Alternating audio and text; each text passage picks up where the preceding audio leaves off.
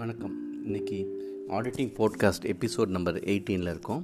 இன்றைக்கி நம்ம பார்க்க போகிறது threats to independence of auditors auditors opinion கொடுக்குறப்ப இண்டிபெண்ட்டாக கொடுக்கணும். யாருக்கு பயப்படாமல் தைரியமாக அண்ட் பயாஸ்டாக ஒப்பீனியன் கொடுக்கணும் அப்படிங்கிறத நம்ம பார்த்தோம். ஆனால் என்னென்ன த்ரெட்ஸ் அவருக்கு இருக்குது இண்டிபெண்டன்ஸுக்கு அப்படின்னு ஒரு ஒரு அஞ்சு வகையான த்ரெட்ஸ் இருக்குது என்னென்ன வகையான அந்த அஞ்சு வகையான த்ரெட்ஸ் என்னென்னு பார்ப்போம் அப்படின்னா ஒன்று செல்ஃப் இன்ட்ரெஸ்ட் த்ரெட்ஸ் அப்படின்னா என்ன அப்படின்னா ஏங்கிற ஆடிட் இருக்கார். அவருக்கு பார்த்தீங்க அப்படின்னா ஒரு கிளைண்ட்டுட்டேருந்து அவர் பெரிய client அவர்கிட்டேருந்து seventy percentage of the income வருது. அவர் ஒரு ஒரு லட்சம் ஏர்ன் பண்ணுறாருன்னா எழுபதாயிரரூவா ஃபீஸ் அவரே கொடுத்துட்றாரு அந்த ஒரு கிளைண்ட்டே ஸோ இப்போ அந்த கிளைண்ட் என்ன செய்கிறது விஷயம் தெரிஞ்சுட்டு நான் சொல்கிற மாரி நீங்கள் ஆடிட் பண்ணல அப்படின்னா நான் என்ன செய்வேன் அப்படின்னா உங்களுக்கு வந்து என்னோடய இதை வந்து விட்ரா பண்ணிப்பேன் ஃபீஸை கொடுக்க மாட்டேன் இல்லை ஆடிட் வேறு இடத்துல மாற்றிடுவேன் அப்படின்னு சொல்லி சொல்கிறப்ப இவருக்கு என்ன ஆகும்? ஆக நம்ம மேஜரான வருமானம் போயிடுமே அப்படின்னு ஒரு பயம் வரப்போ இண்டிபெண்டன்ஸ் அந்த இடத்துல அஃபெக்ட் ஆகுது. இதுதான் செல்ஃப் இன்ட்ரெஸ்ட் த்ரெட் அப்படிங்கிறாங்க. ரெண்டாவது self review threat self review threat அப்படின்னா இப்போ ஏங்கிற ஆடிட்டர் பார்த்தீங்க அப்படின்னா ஒரு கிளைண்ட்டுக்காக ஆடிட் பண்ணி கொடுக்குறாரு. அதர் சர்வீசஸ் அவருக்காக பண்ணி கொடுக்குறாரு. புக் கீப்பிங் சர்வீசஸ் ஒரு இது பார்த்திங்கன்னா ரெக்ரூட்மெண்ட் சர்வீசஸ் இதுமாரி வந்து பிஎஃப்இஎஸ்சிலாம் பார்த்து கொடுக்குறாரு. இதுமாரி அது ஒர்க்லாம் பார்க்குறாரு.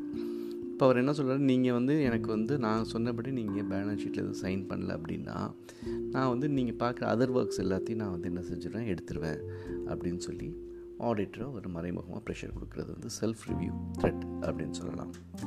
அடுத்து அட்வகசி த்ரெட் அப்படின்னு அட்வகசி த்ரெட் அப்படின்னா ஆடிட்டரே வந்து பார்த்தீங்க அப்படின்னா கிளைண்ட்டுக்காக மாறி அவரே என்ன செய்வார்? அவருக்காக பேசுவார். தானே அந்தளவுக்கு they get mostly involve with the கிளைண்ட்டை அப்போ அந்தமாரி சமயத்தில் விட்டுலாம் பார்த்துக்கலாம் இவருக்கு செய்யலாம் அப்படிங்கிற மாரி ஒரு எண்ணம் ஆடிட்டருக்கு வந்துடும் ஸோ அப்படிங்கிறப்ப ஏதாச்சும் ஒரு பிரச்சனைனா கூட ஆடிட்டர் ஹிம்செல்ஃப் உள்ளில் வந்து அவங்க அந்த கிளைண்ட் அப்படிப்பட்ட கிளைண்ட்லாம் இல்லை. அப்படின்னு சொல்லி அவங்களுக்காக என்ன செய்வார்? வக்காலத்து வாங்குவார்.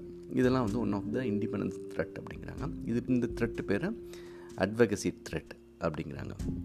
நாலாவது த்ரெட் பேர் என்னென்னா ஃபெமிலியாரிட்டி த்ரெட் இப்போ ஆடிட் இருக்காரு. திடீர்னு பார்த்தீங்கன்னா அங்கேயே ஒரு பிஸ்னஸ் பார்ட்னராக ஆயிடலாம் கிளைண்ட்டோட இல்லை அவங்க பொண்ணோ இவரோட பையனோ வந்தால் சம்மந்தி ஆயிடலாம் இதோ something he become close friend or close relative or business partner இதுமாரி ஆகிறனால அந்த ஃபெமிலியாரிட்டிக்காக என்ன செய்யணும்? இவங்க நம்ம ரிலேட்டிவ் தானே நம்ம ஃப்ரெண்ட்ஸ் தானே அப்படின்னு சொல்லிட்டு இவங்க என்ன பண்ணிடலாம் அப்படின்னால் அவர் வந்து அவங்களுக்காக இண்டிபெண்டன்ஸை விட்டு கொடுக்கலாம். ஸோ இது this is call familiarity threat அடுத்த த்ரெட் பார்த்திங்கன்னா இன்டிமிடேஷன் த்ரெட் அப்படின்னா என்னென்னா ஃபியர் ஆஃப் ரிமூவல் மிரட்டுறது உங்களை வேலை இதை விட்டு க தூக்கிடுவேன் அப்படின்னு சொல்கிறது ஃபீஸ் தர மாட்டேன்னு சொல்கிறது இதுமாரி வந்து ஒரு மிரட்டல் பாணியில் ஒரு கிளைண்ட் ஒரு ஆடிட்டர் வச்சுருக்காரு அப்படின்னா that's threat is call intimidation threats அப்படிம்பாங்க ஸோ அஞ்சு விதமான த்ரெட்டை self interest threat self review threat advocacy threat familiarity threat intimidation threats அப்படின்னு இருக்குது தேங்க்யூ